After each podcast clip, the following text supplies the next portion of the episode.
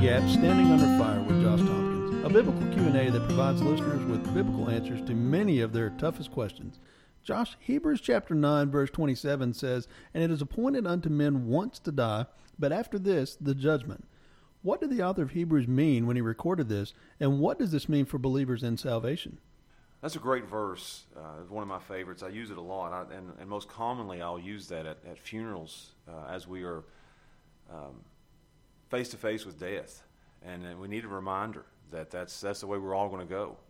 Uh, if Christ doesn't come back, then we will all go that way, and that's what this verse is meant to do. It's meant to remind us that we have an appointment with death, and it is appointed. I love that word appointed. It's it's that God has set a date and only He knows it. And that's a date that's set in, in uh, eternity past. That God determined this, and that's who our God is.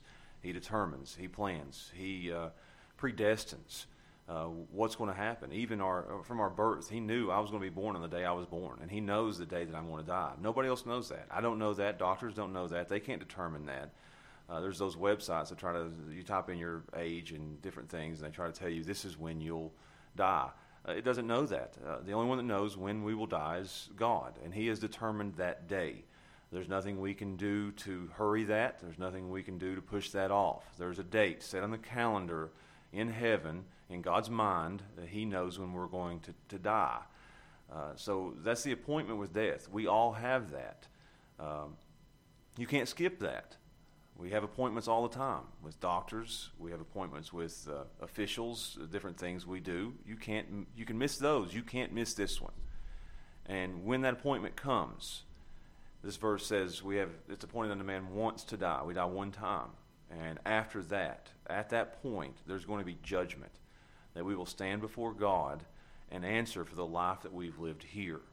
For those who are unbelievers, that's bad news. If you have not put your faith in Christ here in this life now, you only get this one chance, one life to live.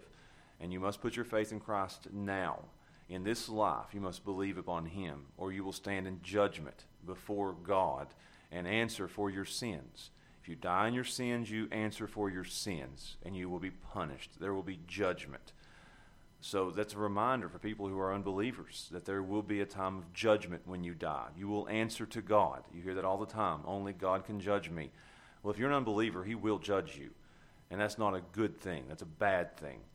Uh, so I remind people in funerals that this is, when that, that appointment comes, you will answer. So you must be prepared. Not knowing when you're going to die means that right now, in this moment, in this time, today, you need to get right with God. You need to put your faith in Christ today, now. Uh, don't put it off because you don't know when your day will come. Now, for, un- for believers, it's different. When we die, we uh, to be absent from this body is to be present with the Lord. We stand before not a uh, not the judge, but we stand before the, the Savior, the one who died for us, and our sins are covered and they're atoned for, and He died for our sins. Uh, so we stand before Him uh, as, as saved people that we will enter into heaven and spend eternity with Him. So that's good news for believers. Uh, this is a this is a verse that has blessing and cursing. For unbelievers, it's it's bad. For believers, it's good that we are there's an appointment with death, and after that, the, the judgment.